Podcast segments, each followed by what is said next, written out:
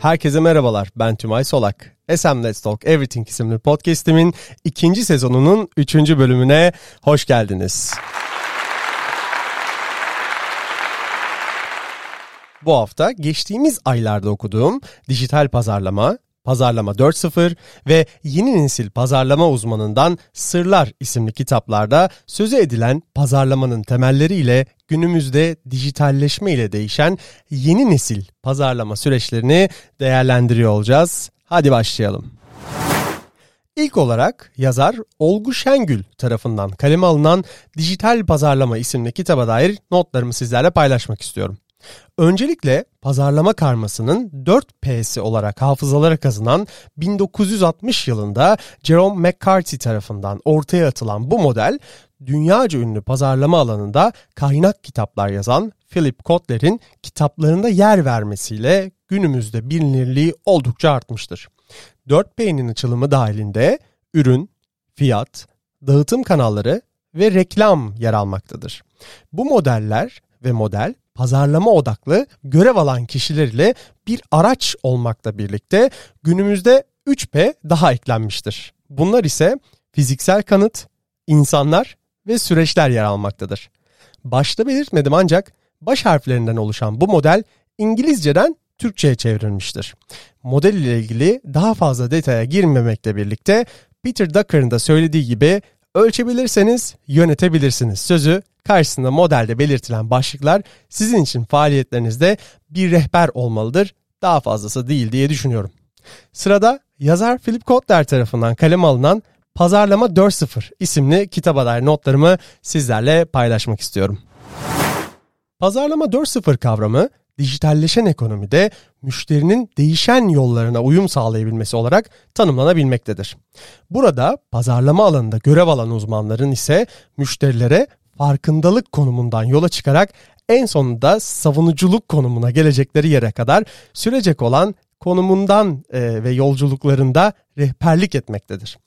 Gelişen teknolojiyle hem otomasyon hem de minyatürleşme mümkün hale gelmesiyle birlikte ürün maliyetlerini düşürerek yeni yükselen pazarlara hatta mevcutta olmayan pazarları var etmeye odaklı çalışmalarda bulunmaya başladılar. Şirketlerin bir diğer odaklandığı nokta ise müşteri güvenini kazanma üzerine gerçekleştirdiği çalışmalardır. Bu çalışmalar eskiden dikeyde gerçekleşse de şimdilerde artık yatayda gerçekleşiyor. Dikey ve yatay kavramları kafanızı karıştırmadan bir örnek ile açıklamak isterim.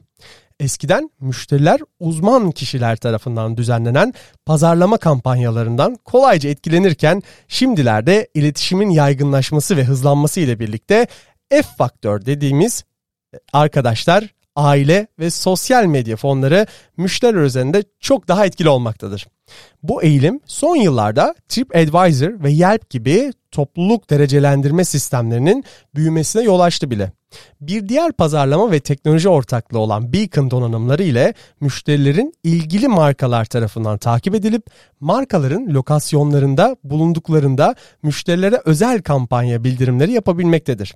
Bu sayede müşteri bazlı hedef kitleye yönelik çeşitli hatırlatmalar ve kampanyalar ile kişileş, kişiselleştirilmiş müşteri deneyimi sunulabilmektedir. Günümüzde her daim bağlantıda olduğumuz bir dünyada ise pazarlama kavramı müşteri katılımını arttırmada yetersiz kalmaktadır. Bu nedenle de pazarlama karması yerini 4C'ye bırakmaktadır. Peki nedir bu 4C? Yeni nesil pazarlama karması 4C şu tanımlarla ifade edilmektedir. Ortak yaratım, döviz kuru, topluluğun harekete geçmesi ve sohbet tanımları öne çıkmaktadır. Dijital ekonomide ürün geliştirmede 4C kavramı olmazsa olmaz bir durum olarak karşımıza çıkıyor. Örnek vermek gerekirse Airbnb, Uber, Zipcar gibi girişimler ilgili 4C tanımlarını içermektedir. Son olarak ise yazar Russell Brunson tarafından kaleme alınan yeni nesil pazarlama uzmanından Sırlar isimli kitaba dair notlarımı sizlerle paylaşmak istiyorum. Kitap bizlere temelde iki kavramdan bahsetmektedir. Bunların ilki bir konunun nasıl hikayeleştirebileceği ve insanlar üzerindeki olan etkisi incelenmektedir. Peki nedir bu hikayeleştirmek? Anlatmak istediğimiz konuyu daha etkin kılabileceğiniz, mantıktan ziyade duygusal zekanın ön planda olduğu bir anlatım biçimidir. Toplamda 3 temel bileşenden oluşmaktadır. Bunlar karakter, arzu ve çatışmadır. Kendimden ufak bir örnek vermek istiyorum. Bir zamanlar Tümay Solak adında bir genç vardı. Ona öğretilen bir çalışma hayatı yerine fikirlerini gerçekleştirebileceği ve bununla hayatını kazanacağı bir yol bulmaya çalışıyordu. Bundan dolayı enerji ve para piyasalarına dair teknik analizler yaparak web siteleri aracılığı ile kendini insanlara tanıtarak işe başladı. Ancak günün birinde analizlerden para kazanamayacağını anlayınca da diğer fikirlerini hayatırma, hayata geçirmek için çalışmaya kaldığı yerden başladı. Yukarıdaki örnekte karakter bana ait arzuladığım fikirlerimi gerçekleştirmek ve hazırladığım analizleri satabilmek. Çatışmam ise hazırladığım analizlerin maddi getiri sağlamasıdır. Yukarıdaki anlatımla ilgili teknik ve desteklerimiz ise insanları duygusal olarak etkilemesi bir hayli güç olacaktır.